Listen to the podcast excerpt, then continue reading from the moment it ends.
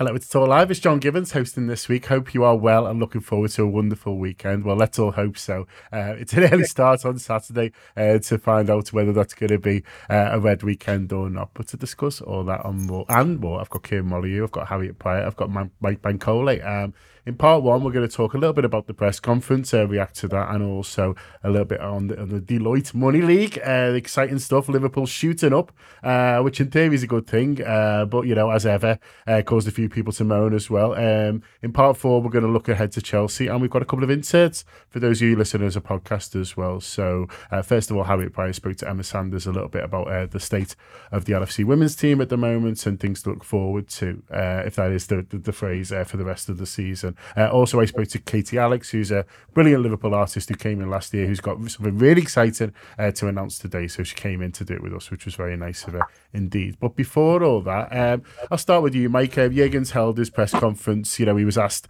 a lot about spending as ever, said some interesting stuff on the Chelsea spending, uh, talked about Bajcetic um, a little bit and suggested that basically he's not going to hold him back because he looks his, he looks ready, uh, which is very exciting, and and also reflected on the fact that it's a thousand games, uh, which is an incredible achievement for any manager. Um, some of them don't get ten.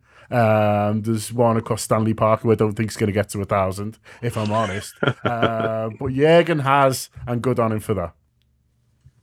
Yeah, he has, and remarkable that he's had so many of those games with us. And yeah, things aren't going as well now as we would hope, as he would hope. But you know, for a lot of us, especially you know, if you're a fan my age, sort of mid to late twenties, you've basically he's like the manager that's taking you from like being maybe university all the way to kind of like being in your late twenties, and so that those years are you know your fun years, the years you have in the time of your life, and Jurgen Klopp's been a a big part of that. And let's hope that you know as this season kind of goes on, we are able to kind of capture some form and and return to being a Jurgen Klopp side because I think at the moment we aren't particularly playing like a Jurgen Klopp side. I mean, you know, there are so many things that are obviously worrying, and, and the Brighton game felt like a culmination of all of those things. But yeah, it's been so great to have him as a manager for, for so long, and, and looking forward to, to many more years of, of Jurgen Klopp and, and Liverpool yeah, many more years, hopefully, Harriet, and, and years of, of, success, which is what what we all want. Uh, Mike said something interesting there about you know how much how long he's been in our lives and for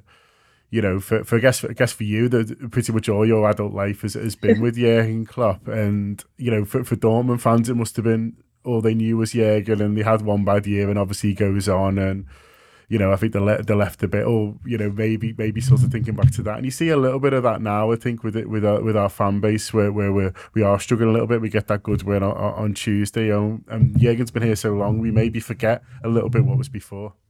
Yeah, it's funny because I was saying before that sort of one game has the ability to change the outlook and change momentum. And you're going into that game, and you're thinking, God, I really don't want to watch this. It's Wolves in a in a third round FA Cup replay, and then it has the ability to just completely change the mood. But yeah, it's interesting. Seven years of Jurgen Klopp and a thousand games later, and and people are still sort of lack the ability to, to be long-sighted and to take a long-sighted approach on things because I, I just can't believe that there's people that don't back this manager still after everything he's achieved, everything he's brought to the club, the synergy that exists between him and the club, him and the culture, him and the city.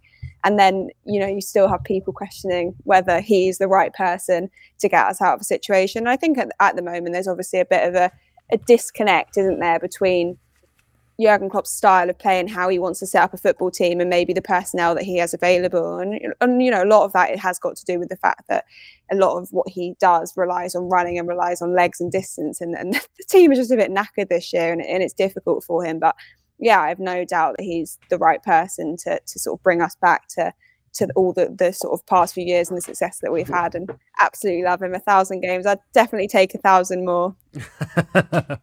yeah, I mean, I'm not quite sure he's got a thousand more in him. he, he would he would pass out with that, wouldn't he? He'd be like, no, I'm out. But, but, hopefully he's got a few more sort of for Liverpool at least. And it was funny, he was offered, he was asked for a. Uh, to give his advice uh, to to himself 22 years ago, which is when sort of this this a thousand game started. He, he talks about how different it was you know, analysing games on, on DVDs. And when he wants to know the outside world, thought he'd ask or read the newspaper. Uh, criticism being easy to avoid.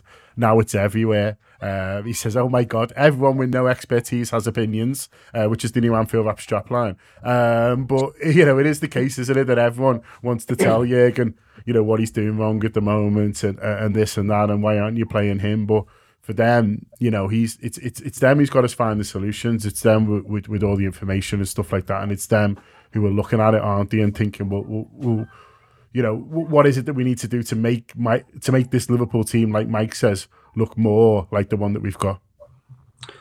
Well, first of all, when when you talk about when Klopp started out, and I don't know whether managers like Klopp would have been given the time of day in in in, yeah. in, in, this day and age. I mean, to, to, you know, to go through the ranks and, and teams like Mainz, and then obviously big leagues like Dortmund and Liverpool. You know, it's a, it's a long time. And it's a completely different game that we live in now. But I wouldn't have anybody else in charge of this club. I've always said this since he since he came through the door. There's not a manager in the world that I swap him for, um, and I still think still think that there's not a manager on the planet that I'd swap him for. And even though things haven't been exactly how we want them lately, I couldn't pick anybody else to, to, to, to fix the problem and, and and to take us back to, to, to trophies very, very soon. well, hopefully uh, this season, and, and that remains the plan. And you know, he's he's through in the FA Cup, Mike. So that you know, you always a better chance of winning something if you're still in the hat. And he is he is through, through against Wolves, and you know, we saw a lot more of what you were talking about. You mentioned before that it hasn't really looked like a Jurgen Klopp team. Well, that well, that side looked more like it. You know, we don't want to get carried away. It's it's a one 0 with with a one the goal away at a team who was struggling. You know, in the Premier League a little bit, but still, you know, the bite that they showed, the, the speed that they were moving the ball, and and some of the play looked much more like it. You know, from what we expect from a Liverpool team and a Jurgen Klopp team. Yeah, I think the Wolves game was a reminder of just what we are as a side um, and what we can be as a side. And I think what we've been missing over the last throughout most of the season really is that hunger, that aggression, and that desire. And mm-hmm. Uh, Jurgen Klopp has spoken about it in the past. But I think Pep Guardiola spoke about it yesterday. City won the game four two, and he called out his players for showing a lack of hunger and desire in the game. And I think ultimately what's happened to both sides is you strive for perfection every season. You know you have to break ninety points every season, and it can be hard to kind of recapture intensity, that desire year in year out. And I don't for one second think it's a deliberate thing. I don't think players are deliberately not showing that hunger and that desire, but it, you can only climb the mountain top so many times. And I think what the young players showed, the likes of Badger, Church, and is that they are going to be crucial for us moving forward because they have a lot to prove. They have it all to win. Unlike the likes of Jordan Henderson and Fabinho who, and, and, and others who have climbed the mountaintop and, and won everything for Liverpool. You know, Elliot hasn't, you know, really been involved in sides that have won a lot. He won, I mean, he won the FA Cup and the League Cup last season, but I'm talking about the kind of big honours and Bajcetic is really just coming into his own this season. So that hunger, that desire that they showed when they played, and then Carvalho too when he when he played the other night as well. That's what we need moving forward. And I actually hope that similarly to 20 the 2021 season where we kind of put faith in Nat Phillips and, and Rhys Williams towards back end of that season. I hope we do see the manager put faith in those young players who showed hunger, who showed, you know, a level of poise at times as well, and, and, and just, you know, looked comfortable at that level. He looks really comfortable against a, a, a Wolves side who are growing in confidence, who have been doing a lot better recently. So I think Wolves was a good start, and it, it is more of what we want to see in this Liverpool side. But I just really hope that the young players form the bedrock of our side moving forward, because that hunger, that desire they showed is so important. You can't have Jurgen Klopp's side about that hunger and desire. No, absolutely, and it's been you know part of the identity, Harriet, of what has made us so special, and you know the younger players, you know, naturally show that. I guess you know what I mean. If you, if you've not played as much, you know, you're not quite as weary, maybe not quite as many miles in the legs. You are going to go on and the pitch and, and try and sort of show everything you've got. And there's a few young players recently who who have shown that for Liverpool, but Bajcetic is the is the one on on everyone's lips. You know, it, it, feels like at the moment and, and his composure and how well he's played. And it was interesting hearing your Jurgen talk about him and, and, you know, talk about his suitability for a game like this. And he didn't necessarily say he would pick him, but he certainly didn't rule him out. And, and, and I think the line was, you know, when it, he doesn't look like he needs to be held back, which just shows that he's showing that everything that he's showing to Jurgen Klopp, you know, in training and in the matches as well as that he belongs at this level. Yeah, well, I think midfield's a bit of a sort of cursed word at the moment, isn't it? and any player that comes in and actually manages to sort of look like they're they're doing their job in midfield will will automatically impress because those are the issues and where the issues in the squad are at the moment. And I think he came in and I sort of was looking afterwards and writing a bit and, and doing a preview for, for the game at the weekend. And I just looked at his position and how tucked in he was to the centre backs. I think that was really clever play from him because he basically put himself in a position where he didn't want to get caught out. He was coming in, he knew he had a job to do, he knew his job was to play in that sort of holding and protective role. And he did exactly that. And I think that's why he was sort of well placed to, to to get in any last minute tackles and to just make sure he was always in the right position. And that's what really impressed me about him in the game. But yeah, you see with all the young players coming through that they they have that sort of sense of confidence, and that's what the manager absolutely instills, and then that they can come in, they can sort into the team and and be basically you know on par with all the other players that have got so much more experience. But that's probably where also the downfall of the team is at the moment because you've got these younger players who arguably like proving that they should be in the starting 11 and then you've got obviously at the other end of the spectrum players that are slightly underperforming that you know like Henderson and Fabinho that aren't on the form that you'd expect from them and we just need a bit of middle ground don't we and I think that's probably what we're, we're crying out for now mm. is a hmm. couple of players that are sort of 25 26 that that will kind of transform that that midfield area but yeah definitely in terms of the youngsters we've had I've, I've been really impressed with him and and Harvey Elliott as well because what what confidence when the team team confidence is so low just to take that shot and, and to score like that and him falling to the ground at full time was also partic- particularly funny. It was like we just won the Champions League final. And it's like, guys, it's the way it was in a in an FA Cup game. it's because it meant more, didn't it? Like it was it was more than just that. It was all the you know the context around it was it felt it felt like a bigger win than it probably was in the context. But I, yeah, I was I was into it anyway. I mean, we'd have took a a, a ground at one 0 uh, exactly. We, uh, I mean, when, when me and you were, were in the freezing cold in Brighton, Keo, uh, nursing hangovers, and you know, from from a nice night out together on Friday, it didn't look like Liverpool had a one 0 in them ever again. So I was with Harvey Elliott on the floor at the end, um, sort of celebrating. it. I don't know about you. Yeah, well, we said, didn't we, on Friday night at the show that if Liverpool are going to get a result at Brighton, we just need to get through it. It mightn't be the prettiest of performances, and and it might you know we might have to win ugly. Um, even though we look better at Wolves, it still wasn't. It's still miles away from where we want to be, but it was mm. it was better, and we got. Um, it was a one 0 win, and we got it over the line. And, and see what Harry what Harriet says. I know where they're coming from. It was just they needed something to change, and and going through in the cup probably felt like a, like a big moment for them. Um, but in terms of, of how we looked, just it was nice to have somebody in midfield, not putting too much pressure on this kid, saying playing, playing, but playing. I'm playing tomorrow. I think having somebody who, looked like they wanted to run in midfield and, and close gaps and, and, be in people's faces, I think he just looked a breath of fresh air. And there's a reason why everyone's been talking about him all week and sharing clips of and what he done in that Wolves game. It's what our midfield been crying out for. So I potentially will play tomorrow. Yeah, absolutely. Well, we'll do a little bit more on the team um, in in this well the second part uh, of this if you're listening live and part four if you're listening as a podcast. I just want to pick up on a couple more things from, from the press conference, and I'll, I'll come to you, Mike. He was obviously asked about Chelsea's in, in investments. He he said he's not quite sure how they're doing it, uh, but it is very impressive. Um, he was asked a little bit about how it how it compared to his own. And I'll just read these quotes out here. I can't see investment stopping in the future, so that means we do have to do it as well. I believe in coaching, developing, and team building 100%. But meanwhile, the managers out there, they are all good and they believe in that as well. So if we start spending, then if you if you, we don't, so if they start spending and if we don't spend, you have a problem. I'm not sure Chelsea can do that for 10 years now. Now, and it's and it's an interesting point, isn't it? Because you know the manager has, has, has tried to be fairly consistent on this, where he said, you know, spending isn't the be all and end all, but we do need to make sure that we're, that we're bringing quality in. And, and this point around, you know, other managers is is completely right. I've never known a time where the Premier League, there's been so many top managers here. You know, there's, there's, you know, if you look at someone like Emery, who, you know, is a, I think is a fantastic manager who's won things, who's won European competitions, you know, rocking up at, at, Aston Villa. And no offense to Aston Villa, I'm just talking about where they are now and where they were, sort of where where he took over. It feels like, you know, there's there's eight to ten clubs in, in, the Premier League with a, with a manager who could be, you know, managing Champions League sides very easily, and then and then some of the others I haven't mentioned have got really interesting young managers who who are developing and and doing well, and so I guess what I'm saying is it's not as easy as having the best coaching and the best ideas because there's plenty of that knocking around and they are supplementing it with the spending too. And that's the point that Jürgen made. Yeah, for sure. This is, I mean, the Premier League is very much living up to its its branding. It is, it just feels like a really competitive league at the moment, especially with the, the where we are and where City are. Probably not, at, well, we're definitely not at our best. Like it goes about the same at City.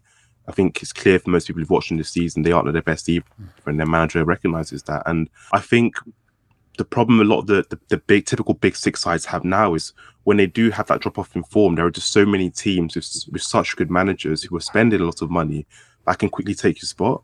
you know, Newcastle now look well on course to finish in the top four. They, they've got a really good young manager in Eddie Howe, who probably falls into the young, talented manager bracket you mentioned earlier.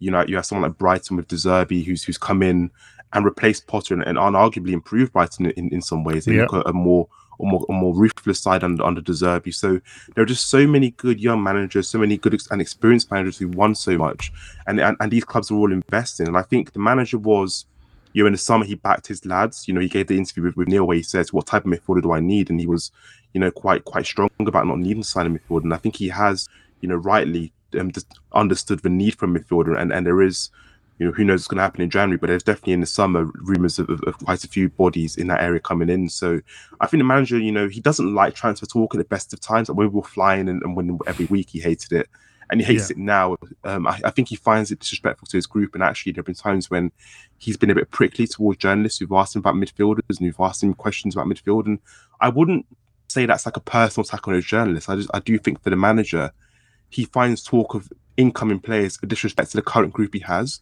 And that's ultimately who he is as a man. He's a very loyal man. But I do think deep down now, and I think privately um, discussions between Jurgen and senior management, they would understand the need for a midfielder, which is really important. A need for recruitment in other parts of the squad as well, I'm, I'm sure. So I think for us to stay competitive, it, transfers are, are, are a necessity. And, you know, we trust this club. We trust that the kind of the powers that be to sign the right players that are going to improve us. So, so yeah, signings are signings are important.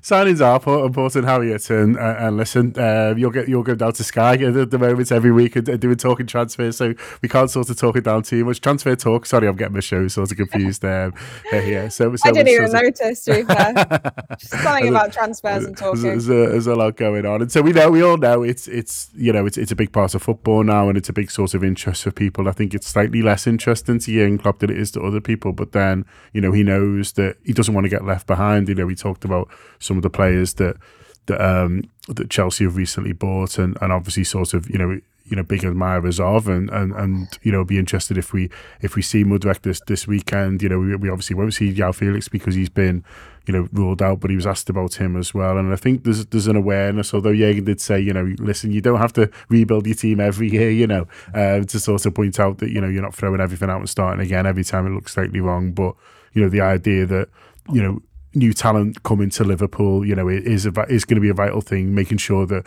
you know we we we get ourselves back to the top and stay there.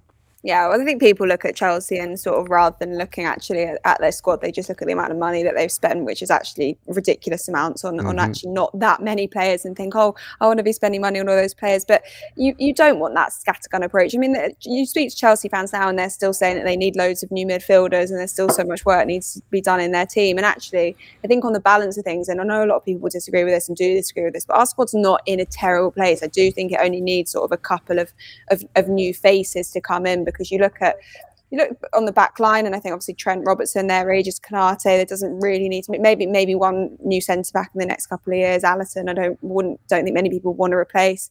It is mainly that that midfield area, and and that's the area now where you just can can really can really tell that teams are just targeting and finding it so easy to play through. So yeah, transfers are important, and no no manager is going to like talking about them. And like Mike already said, I think he's a manager in particular that's really loyal to his teammates and also really keen to look internally for solutions. We saw that with the with the sort of COVID season when we when the backline was decimated, the, his sort of go to was try and look internally who who he had first, look at the younger players, and then only you know later on did we did we sort of panic by Kabak and then Ben mm-hmm. Davies. So he kind of wants to see what he's got and work it out. But I think, like we've touched on as well, he knows now that it's time for for a few new faces to come in through the door and he definitely wouldn't be averse to that but it's finding the right players for the right price and actually in january that's particularly hard so i don't i don't know if we can expect sort of any this this january but hopefully in summers at least a few new people come in because definitely think we need it now and obviously that the pressure in, in some circles you know gets gets ramped up um, Kieran, when you see things like the, the Deloitte Money League that comes out this week, and Liverpool have gone from seventh to third in that, uh, which is a good thing. Uh, let's be clear, uh, Liverpool making more money is a good, but, but there's people making you know noises that well, if, if all this money is coming through, then then maybe we should still be spending it now. You know, we'll wait for the for the club accounts, which will give us more information, and maybe they are spending it all, and, and, and we'll see sort of where that is, or maybe they'll make they've made big profits uh, last season, and then there'll be extra questions there. I don't know how much, you know, this stuff is, is on your radar, is on you know fan radars really. Uh, the Deloitte Money League wasn't really a thing when I grew up, so I mean, when you play the Sandon tomorrow, will there be loads of Deloitte Money League chat? Do you think, or it'll be uh, is Naby Keita playing midfield? I think I think the reason why everyone's talking about it is because people want to see players come in, and that's where with the area where we look at what what is the club making, what is the club spending. You just said then I think it's important to see what the club are spending, whether whether it's profits or whether or where where, where they're at with that. Because like it or not, like FSG or not, the only the only spend you know what we make, and it's as, it's as simple as that. We don't we, we don't we don't pump money into the club. We've never pump money into the club in that way. So we do need to see that. And I agree with Harriet. However, however much we might need players coming in at the minute, like how many of these players in the squad are going to be there next season? It's going to be most of them. So therefore, we can't just go down the road of everyone rubbish and we need to get everyone to sign a whole new team because I don't think that's the case. However, I do think two or three players coming in could probably give everybody a lift. I mean, I know I was I, I was tired at the end of last season, and then I know City haven't been too great, but when I, when I seen City sign Haaland and, and and potentially go up another level, it took a little bit of wind out of my sails after going all playing every single game last season, and then thinking we've got to do it again, um, and we've got to do it better. So I think seeing players come in might give everybody a lift from the, the squad itself to the fans to people asking the same old questions in in the, in the interview room. It is getting a little bit frustrating for some people, but like like said, I don't think it's a case of the whole team needs needs to go. It's a couple of players coming in could lift it, and I think Klopp knows that. I don't think there's anybody else better than, than Klopp who knows this team and knows what it needs. So if we're all seeing it and we and, and we're watching it in Anfield or on the telly, and we can see that there's issues around players or positions, the manager definitely knows it. And just just finally on on the Deloitte stuff and, and finally on part one, Mike, you know, I did I did sort of, you know, joke about it, you know, when I introduced this, but but it is a good thing that Liverpool are so high because it shows how well run we are. And for people my age, the idea of Liverpool making more money each season than Manchester United was you know, we were so far off. It was unreal. You know, they were the kings of commercial deals, and, and obviously they had this huge stadium which put them ahead in terms of you know ticket revenue and things like that. For for Liverpool to go above Man United does show whether people like it or not, just how well run we've become as a football club that we are now. You know, the third the third highest you know revenue. We had the first third highest revenue in in world football. The key is for us, you know, to stay there, and that and that happens, you know, through continued success, and continued success happens through investment. You know, we are not in a position to be be as creative over as our commercial partners uh, as others are, and so it is is success on the pitch. It's re- reaching Champions League finals. It's competing for trophies that, that does it for us. Yeah, we can't enter into yeah dodgy partnership deals that other clubs do. I wouldn't I wouldn't name the clubs. I'll leave it to the imagination thanks, of thanks, Mike. of our of our listeners and viewers here.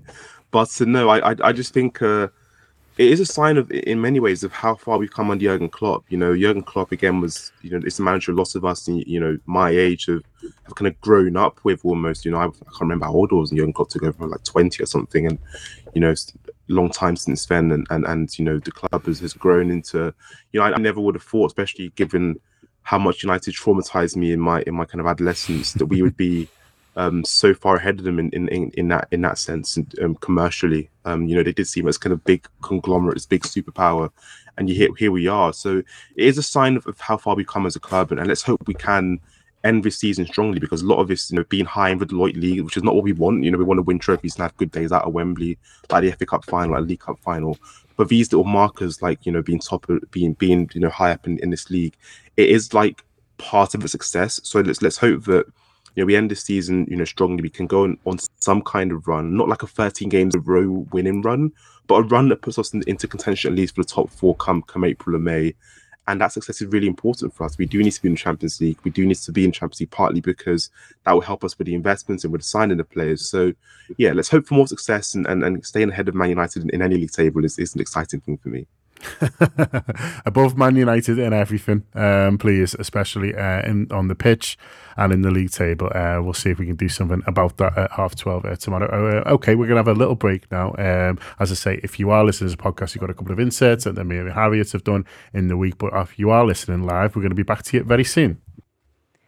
And we're now joined by Emma Sanders, a broadcast journalist from the BBC, to talk a little bit about the Liverpool women's team. They've obviously just come back from a, a long break. I think we're going to have to touch on the United game because we can't really avoid it.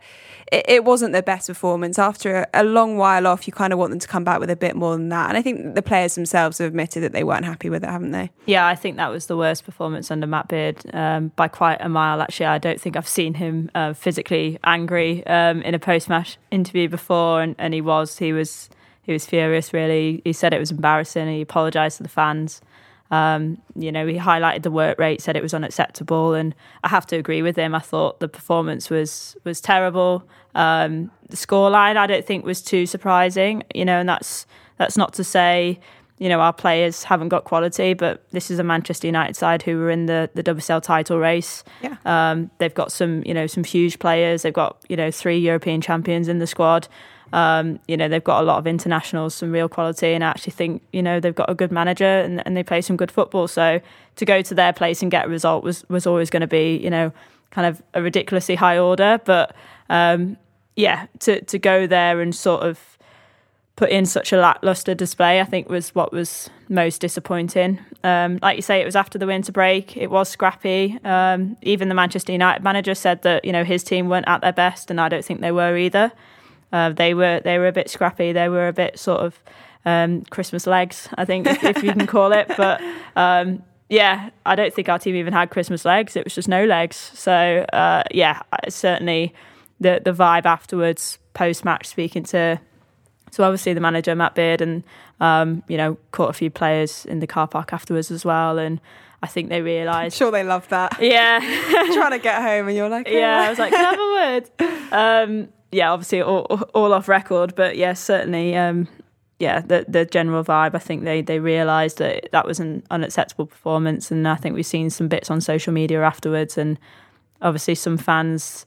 Um, you know, found it difficult that night, especially given the result of the men's game. Um, you know, yeah. 24 hours earlier. I think it was just a really rough weekend and double wham weekend. Yeah. I was like, I don't want to talk about football ever again. And then I was like, oh, I've got work tomorrow. I've got to yeah. talk about football again.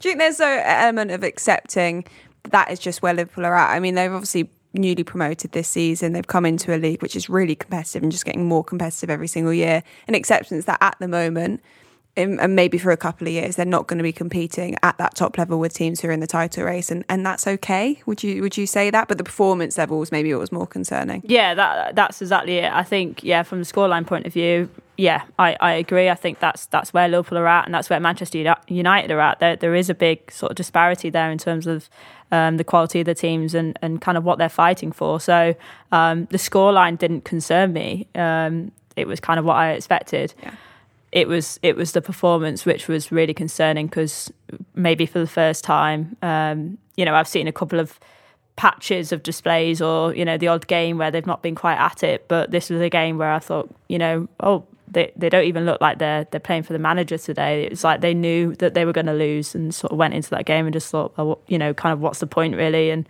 um, that was the most concerning thing. But but yeah, look, where, where Liverpool are at, they, you know, they were obviously a club who've just been promoted. Um, they're a club who have had a lot of work sort of done behind the scenes over the last, certainly the, the last year, I would probably say the last 18 months or so, to try and get them back on a kind of a level playing field with, you know, teams in the WSL. Um, you know, I'm talking about kind of investment facilities, just the general direction and organisation of the club. I think that's all kind of had a big overhaul. So, um, yeah, that they've been playing catch up, I guess. Yeah. Um, so they're not just going to come back into the league and then be kind of on that level playing ground. But certainly, you know, you look at the teams in in the kind of the relegation battle, which Liverpool are in still. Um, you know, the likes of Leicester, who only got promoted themselves, I think two years ago now. Um, they only turned professional, I think, in you know 2019. So they've Liverpool have had years on them, and you know, should even though they are kind of replaying catch up, I guess.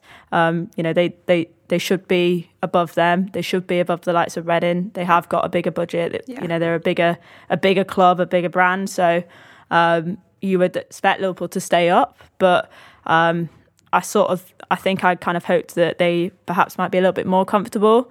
Um, but yeah, I think they are in that position where the, the main goal at the moment is to stay in the league, and that's kind of where they're at in the in the league table. So I don't think it's too concerning from a results point of view, but as you say, it's more the, the, the performance I think was was really concerning. Yeah, you mentioned the relegation battle. So just for a bit of a state of play, they're ninth in the table at the moment. There's 12 teams in the league. Only one team goes down. They're on eight points. Leicester on three at the bottom of the table. But obviously, you mentioned we, we spoke, didn't we, in the week about them making some good signings. Let's go on to our good signings because we've we brought Gemma Bonner back to the club, former Liverpool captain. Obviously, had a really successful spell when she was there the first time. Were you surprised by her return to the club, and what do you make of it? I was absolutely not surprised. As soon as she said she was leaving, that was it. I knew she was coming back to Liverpool. Um, she loves the club. Uh, obviously, she won those two WSL titles as captain with Matt Beard back in 2013, 2014. So she's been there, done it. She knows the staff, she knows the club, she knows the fan base.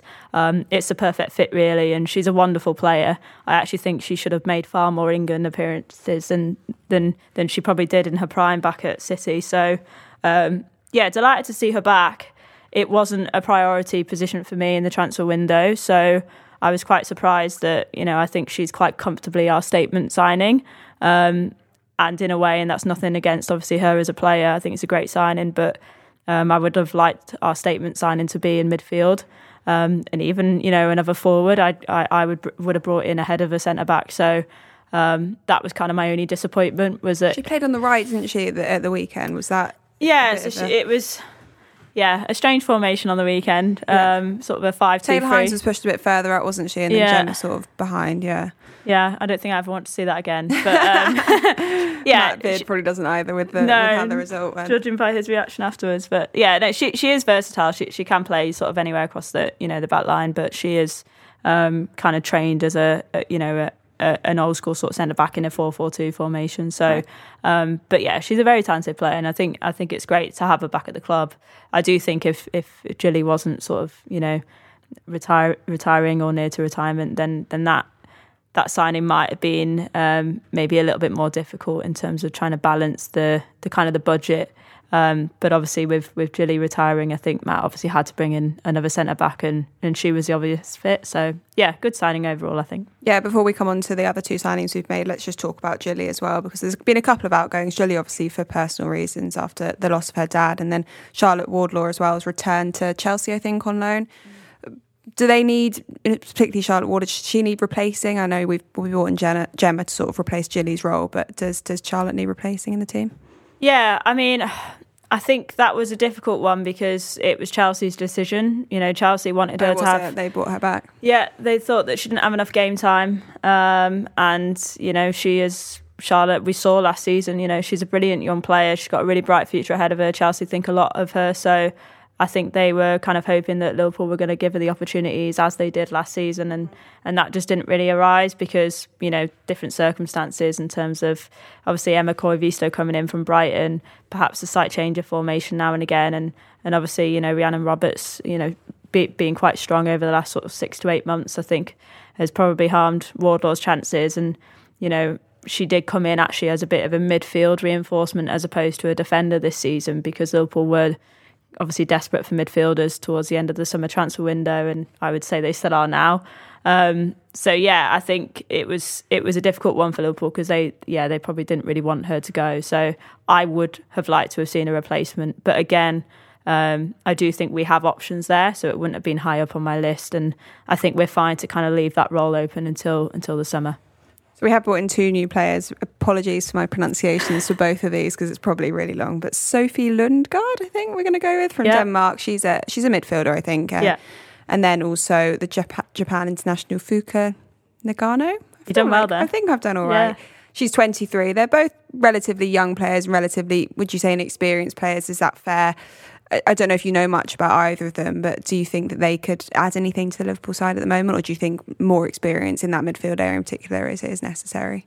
Yeah, I was quite underwhelmed, and um, you know, and that's more more because I do think they they probably are more inexperienced for what I hear. Um, you know, I, I really hope that they're you know they're great players, and I hope that they do well. I I'm more excited to see, um, yeah, that the Japanese midfielder because uh, you know I've heard good things from sort of journalists there, and I think she's quite sort of creative, quite attacking, and quite skillful. So that could be quite quite a good addition to the squad. But you know we we haven't seen too many um, sort of Japanese players come over to WSL and and really get to grips with the with the physicality of it, and that would be my main concern, especially in um, in this Liverpool team where certainly in the championship one of our key strengths was that kind of endurance, fitness, and physicality, and um, I'm not quite sure where she'll fit into that, but maybe the fact that she is so different might be you know a nice little change, a nice little addition to the team. So she's the one that interests me the most.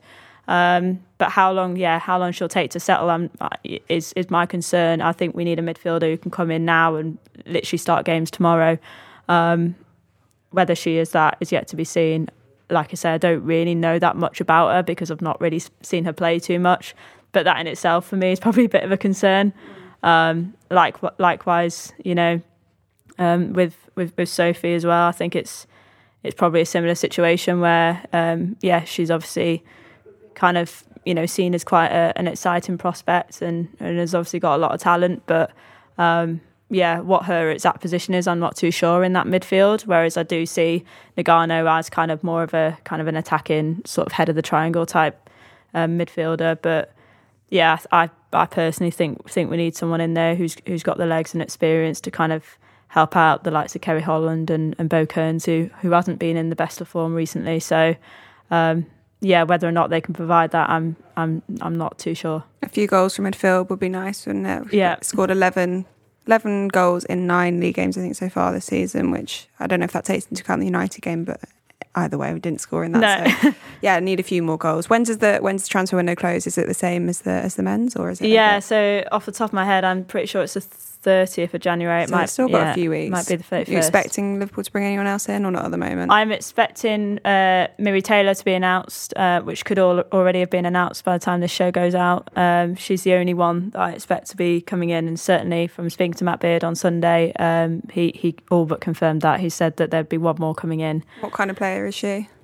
So, as far as I know, she's more of an attacking midfielder. Um, I think she can play in the forward role, but she's definitely not a natural out and out striker. Um, she's had a fairly decent goal scoring rate in terms of uh, kind of college football over in America, but um, in terms of first team senior football, again, I'm not too sure how much of that she's really had and, and kind of how successful she's been in that front. So, again, it's it's one for me that um, you know I think there's a lot of exciting prospect about her. But um, yeah, I probably would have liked to have seen someone who was kind of ready now. So um, yeah, hopefully, hopefully, given the, the kind of the physicality of, of the football over in America, she she might be able to slot in a bit more easier.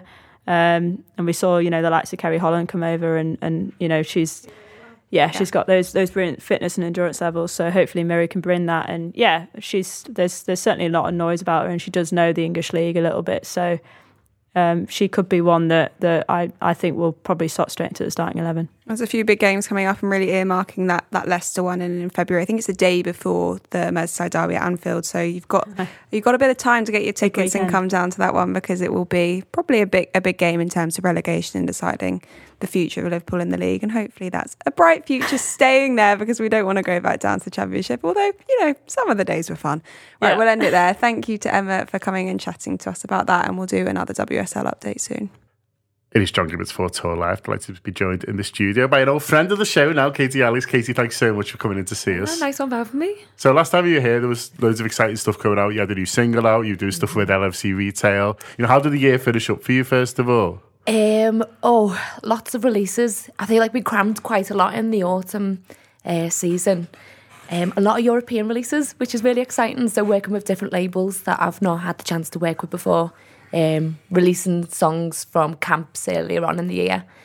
And yeah, I think we finished quite strong, to be honest, with a lot to look forward to this month. So I think it was just uh, nice to wind down, knowing that we'd achieved everything we kind of wanted to for that year, and then knowing we could just jump straight back in and get excited again. So loads of ticks, Lots of ticks uh, yeah. and I'm ready to attack uh, yeah. 2023, and that's what you're doing. Um, you know, I, I even had my Christmas tree down and I had emails saying like, "Here's what Katie's up to," and it's some really exciting stuff that you're able to tell us about. You know, going into January and onwards. Yeah, yeah. So uh, we noticed yesterday that um, one of my favourite songs um, went past five million streams on Spotify, which Wow. is a nice little milestone thing I'll to start say. the year with. Yeah, it's not. It's not.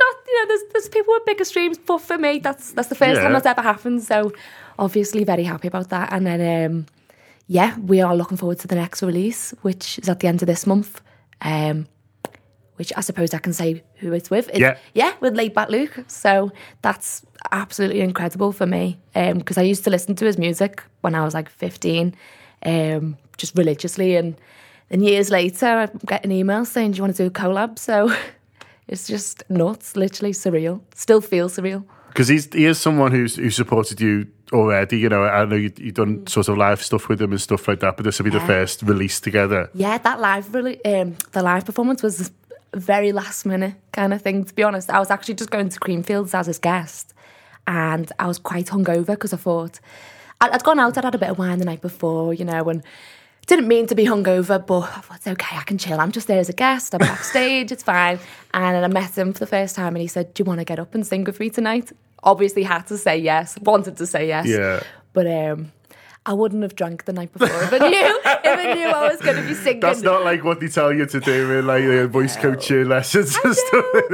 I know, but you know, I thought it's fine. It's, it's going to be like one in the morning. I'll, I'll be fine by then. And the adrenaline just kicked in, and it was the best, the best night. It was so good.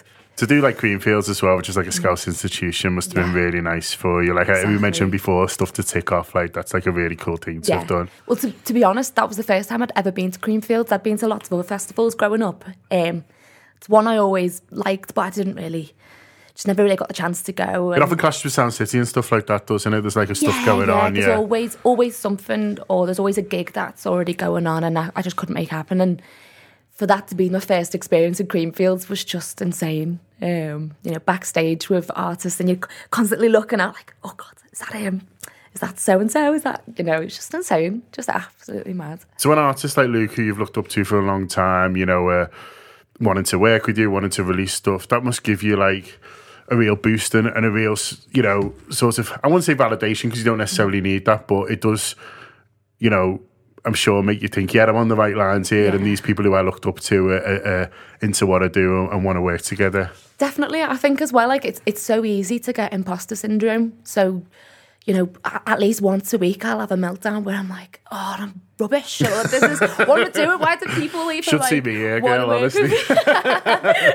and then yeah, and then you'll get that email or a message from someone on Instagram saying like, you know, I like your vocals. Do you want to work on something? And I, I suppose yeah, that validates everything that you're doing again and gives you that confidence to just keep going a little bit. Yeah. Yeah, so I'm I'm a little older than you, so I've got different sorts of like you know cultural icons and stuff like this. Like, what's this I'm hearing about Roger Sanchez? That's what I want to Oh, ah, know. Roger, I love Roger. So, um, I love that he's your first name terms with him as well. Like, he's, you know, he's just the loveliest person. Like, really is. Obviously, when I when I first did a session with him, you you're like, I've got to be on best behaviour. I've got to turn up today, and you know, it doesn't always happen. So I was like, please, please be good at writing today. Um, and it, it just went really well. And I ended up going out to Miami. I can't remember how long ago we had our last talk. Was maybe it was before. Um, so yeah, we went out to my. I went out to Miami to write with him and his fiance and a couple of other people. Um, so there's a couple of tunes flying about that uh, might come out this year. We'll see. well, that's exciting. But even if it doesn't, just have that experience. I mean, to Yeah, go to yeah. Miami to work with someone you know like him who's you know been having hits for decades now, like must have been a really cool experience. Definitely, I think as well. Like it can be so intimidating going into sessions with these big names, um, but then you meet them and the, the everything you hope that they'd be. In terms of they're actually just really down to earth people, and yeah, it's just it, it just adds to the whole like dream state like thing of this when you you're meeting these people. It's just insane. Is collaborating something that you're enjoying and, and something that you maybe think, well, you know, I could I could help write for other people as well as well as yourself. Yeah, definitely. I think as well, like, I think last time I was in here, I was still doing a pop project on the side of dance music. And since then, I've just kind of binned that. Just wasn't enjoying it for myself anymore. But the dance is just so, so much more fun for me. But I'm still writing for other pop artists. Right. And you just have so much more freedom in terms of what you want to do with a song because you don't have it attached to a brand that you're trying to make Yeah, I get and that. and you're working with a voice that's not yours, so they might have a different type of range or whatever. So there's a lot more freedom to, to be creative, I think. Yeah, And no, I it's interesting. that. I remember a musician saying to me, whenever he's struggling to write, he buys a new guitar because just the sound of that. Oh, wow. Yeah, yeah. It's an mean, expensive way to do Uh, things. I mean, he, he had he had the money. I would say mean, uh, he had the money. I would say, but he said he buy a new guitar because he said like you just get a slightly different sound of it, and that would inspire something within within him to sort of you know write something new. You know, it was a real way sort of out creative block. And I suppose if you're writing for a new voice as well, you're suddenly sort of thinking about different ideas Yeah. that that maybe you know wouldn't have come to you if you were writing for yourself. I think as well, like I love starting a session just just chatting about anything. I'll say, What's what's going on in your life? Tell me about this and you know Sometimes it'll be, oh, a, a boy has upset me, or this or that, and just let them waffle on for ages. And I'm like this on my laptop, just going, just. I feel like a like a therapist or something, just typing away, going, just. just How keep did that make you feel? Yeah. Just, oh god. And I'm just making notes, and then we've got like a whole, you know, a big note of context to go into this song, and it, it's just nice hearing other people's stories rather than writing about stuff I've gone through as well. In terms of the Liverpool stuff as well, I know that's just fun for you, really. You're a Liverpool fan, so to do stuff with like LFC Retail and, and the club, you know, it's just, I'm sure, a bit of a buzz. You know, you hoping to do a little bit more of that this year as well. Yeah, I've actually got two shoots this week. Oh, there you are. So, so, not yeah. even hopeful. No, straight Boom. back in. No, I love it. I love it. Just obviously wearing all the Liverpool gear and working with the team. It's the same people every time, and just it's just a fun day. Really Yeah. nice. Yeah. It's not quite playing for Liverpool, but you know, you're able to put the trackie on and just sort of, Yeah, sort of And a little bit. You know, it's nice because it's the stuff that's not in the shops yet sometimes. So I'm like, oh yeah, getting this on nice. telling everyone, "Oh yeah, look out for this." You know, it's all sorts of cool. So, yeah, I mean, it must be nice to have so much to look forward to. You know, you you you feel like to me like you really nailed what you want to do in terms of your own music. You've got sort of other bit of writing stuff as as well, and then and then the fun projects you're able to do. You know, it's it's it's exciting. It feels exciting for me. You know, sort of. You know, you you coming in and describing all this. It must be how it feels. Yeah, it really is. Do you know what? It's uh, what I love so much about the dance, uh, working within the dance genre, is it's so fast paced. So there's there's no time to like stop. There's constantly another song to work on or record or send something off, and the releases come around fast. You know, I wrote a song. It's not even a month old, and we're talking about release date already, um, possibly sometime next month, and it's it's just it's impossible to not be excited because it moves constantly. Um, I'm just glad I found a home here. I've struggled. I've struggled for years thinking like, where is my place? Yeah. Where is my sound? Where do I belong in it? And um, I really feel like I'm home with it now. So it's good. Good boss. Well, best of luck with it all. The, the Laidback Luke tune, when's that out? Sorry. 27th of Jan. 27th of Jan, so if everyone can download, stream, whatever it is that you, you do in terms of All that support, jazz. supporting that, and then just follow you on social media for, for everything else. Exactly. Yeah, there'll be a pre-save link in my bio, so everyone should go check that out and pre-save. That'd be muchly appreciated. Boss, we'll tag you in the show and everything like that so people can find you. But lovely to see you. Uh, thanks for coming in on this freezing cold day. Oh, great, it's no. Miami outside, but you've come in here and we appreciate it. And uh, lovely to see you as well. Nice to see you. Okay, let's look ahead to Chelsea then, and I'll start with you, Keo. It's it's two teams who aren't where you know they, they expected to be. I think Harriet mentioned before that you'd you know were writing stuff. You know you'd, you'd normally be looking at this as a as a top of the title clash, or at least you know two teams competing for Champions League places. Now it's ninth v tenth, which is slightly unusual. Um, they've got a few new players in. We're not quite sure what to expect from them. You know, who's going to start. There's a few back. Seeing Kante in training was just dead funny. Like, of course he is. Um, I don't think he's going to start, but it was just like, yeah, just don't. I think he only plays against Liverpool now. But the despite the league possession, I guess what I'm saying is they are a bit of a dangerous outfit because we don't know what we're going to get from them.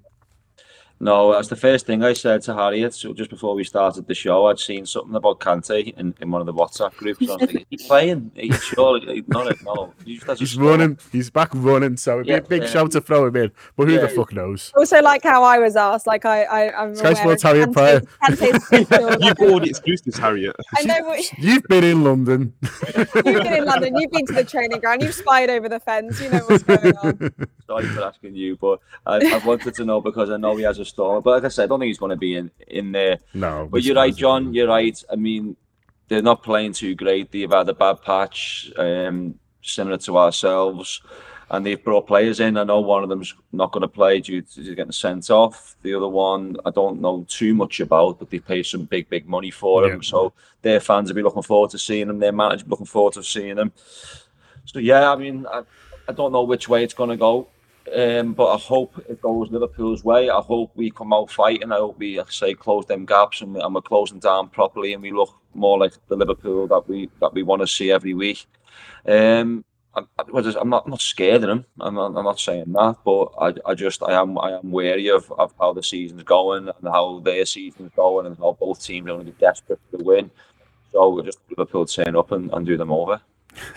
yeah, let's hope so. The, the, you know, they're not looking as, as sharp at the moment, sort of similar to us, Mike. So there is an opportunity if we are at it, you know, with the unfamiliar unfamiliarity of the team. I've, I thought he might have a couple more back, but apparently Graham Potter's done his press conference and, and said there'll be there'll be no Chilwell and, and, and no James who who are who are lads who are who are sort of close going back for them. So you know, they're going to be a little bit thrown together, um, aren't they, Chelsea? And if we don't give them any time to settle, I think if we allow them to creep into the game, I think that'll be dangerous. But if we're at it from the off, which I know isn't isn't easy when you're not playing well yourself and at half twelve and everything, but we are at it from the off and we and we look much more like it. Then I think we can get up in the game, and then then the crowd comes into it, and, and I think that could see us through. Well, it has to be a similar start to the, the start we had against Wolves, where you know, from minute one against Wolves, you could see that, that Liverpool side were on it. Like against Brighton, it was a really slow start, and we allowed Brighton to take control of the game. And look, Chelsea aren't in fine fettle themselves, but if we allow them to go into the game, they have quality players, you know, players who we don't even know about their skill sets too too much. You know, Mudryk and some other players who are unknown quantities in, in some ways. They have quality to hurt us. It, it is is the big issue. So I think it's important for us at home, twelve thirty kickoff.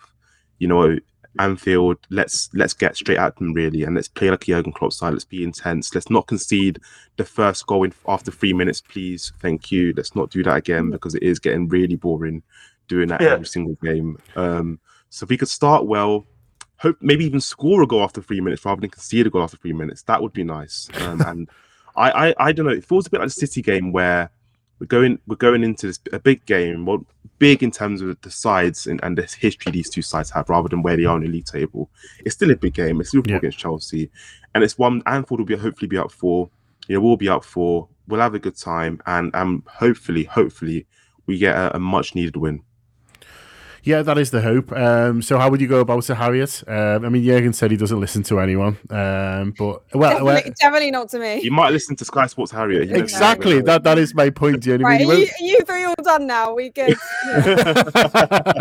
As Jurgen said in his press conference, you know, he doesn't listen to anyone without expertise, but they just they won't put just anyone on the telly. Um, so, um, yeah, what what team are you picking? Yeah, I wrote the preview and I was like sort of going through the the team in in my head, and it's it's quite difficult actually because there's there's actually quite a lot of like variations that he could do. But I think the back line I'd stick with I'd stick with Gomez just because obviously he had he was the one that probably in the in the last two games had the better of the games out of him and Matip. Obviously Matip had a little bit of a, a nightmare against Brighton, so I, liked the balance between between Gomez and and Konate. So I think I'd stick with them. Obviously the fullbacks kind of themselves and they've had a rest in midweek. Obviously, Alisson go. Forward, I'm going to come back to midfield. I know it's not really conventional, but I think that's where like the biggest questions are. Forward, I just go pretty pretty standard. Hopefully, Nunez is, is back. And someone's put in the comments, hope he finds the back of the net. Didn't he literally score in the game before, like the last game he played? um, so I think he knows. Think he knows where it is. I'd put him in the middle, Salah right, and I'd, I'd still be playing Gakpo on the left. I think obviously he's not come into like an ideal team, but he's been been okay. I mean, I think he's got a lot of lot to prove, hasn't he? And he's he's going to have to be given time to do that. And then in midfield, I'd like to see back. back I always say his name wrong, Bajcetic. We're going to go with that. But I don't. I think. I, I think still can't do Gakpo.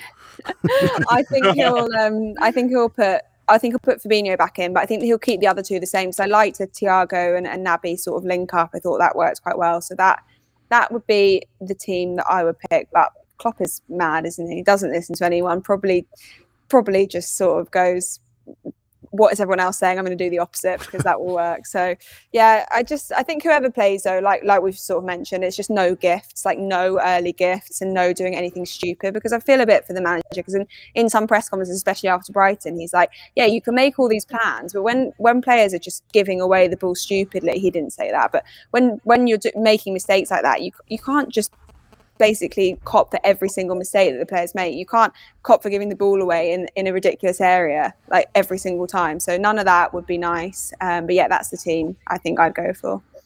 Kia, would you do any difference? Would you think he'll do any difference? I wouldn't, you know. I mean, is it is it? I'm not struggling saying his name myself, Bajetic or Bajetic or whatever, however you pronounce it. I'll, I'll, probably Google that as soon as the show's finished instead of before it. But um, yeah, Thiago, and I probably, although he has his critics, I probably will play placated him in, in the midfield. Um, and I don't think you can mess about too much up front. Salah, Gakpo, I mean, Gakpo looks silky with the ball. He looks like his touch is good in tight spaces, and I want to see him more. But Nunez, I think he's always looking for a layoff and a cross. Uh, I, would like to get as many minutes with them two on the pitch to start forming something. So, yeah, and the obvious backboard and, and, and, the goalkeeper.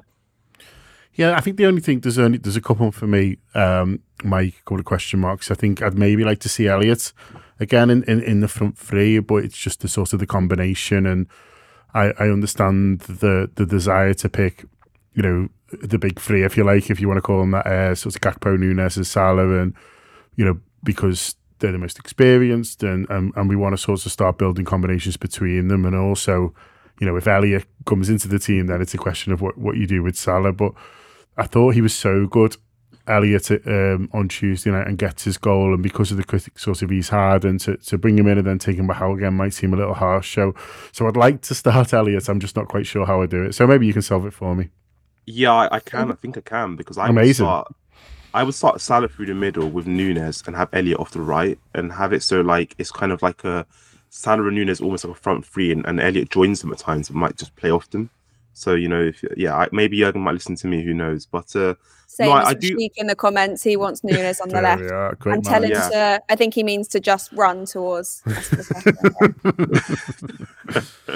but yeah, I, I, do think that we aren't in a position to not reward players who are performing well, given so many players aren't performing well. So I don't think it would be the best message to the group to drop the likes of Bajic and Elliott, given how well they played. It wasn't that they just, they just played well or did okay.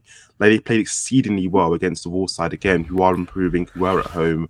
It was under the lights. It was a tricky game. It was mm-hmm. one of those mm-hmm. games you could lose. So I think we're in a position now where we have to play those players and, and, and, and let them lose their place almost. So so I would I would let Elliott go again. You know, someone who I think Elliott at times has received his critics this season, and, and I understand at times he has he has underwhelmed, but there is there is obvious talent in, in him, and, and and he he loves the club, and all those little intangible things do matter. There is this real desire to improve. I, I sense whenever he speaks and whenever we, we see him play, he he, he never hides. He always shows for the ball, and I just think that we have to reward that. We have to reward these players who are working hard, who are fighting for the shirt, and and you know, did the same on, on on Tuesday. So reward reward players that are playing well.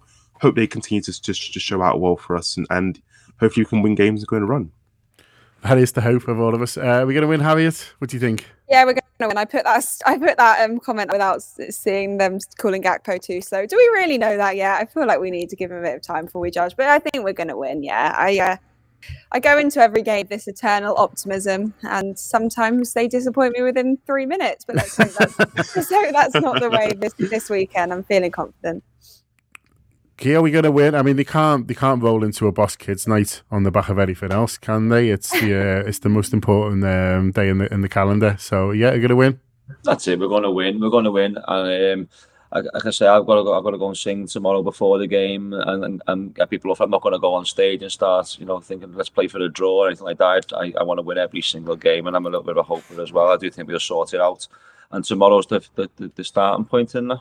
Where are you playing? Um, the Sandon before I play the Sandon before every game, don't I? So it's an early start tomorrow. So Brechy and then um, you know, see Senor at full belt. Brilliant. What time's an acceptable beer time for a twelve thirty kickoff? That's the question. I don't know. I'm in the car.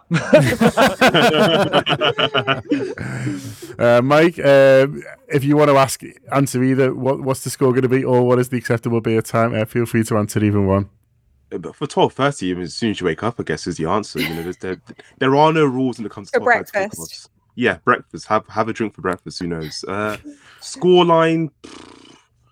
I'm gonna be optimistic because I do think we're gonna win the game. But I'm gonna say it's gonna be a, it's gonna be an emphatic one 0 win. I think it's gonna be a a one 0 win where we feel like it should have been more. So uh, I'm going to go 1 0. There we are. Harriet's got a mate staying from uni this weekend, so I reckon she'll be just getting in at twelve thirty tomorrow. but we shall see. Um, start start drinking Friday night. Um, no, I'm, I'm sure. I'm sure that's not the case. Uh, listen, hope you've all enjoyed that. Thanks a lot um, to the people who came in and did the inserts uh, earlier in the week, and obviously to my panel, to Keo, to Harriet, and to Mike. Uh, Harriet has been producing as well because she's an all-round superstar. Um, so thanks very much to all of you. Hope you have a fantastic weekend. Let's hope the Reds started off wonderfully.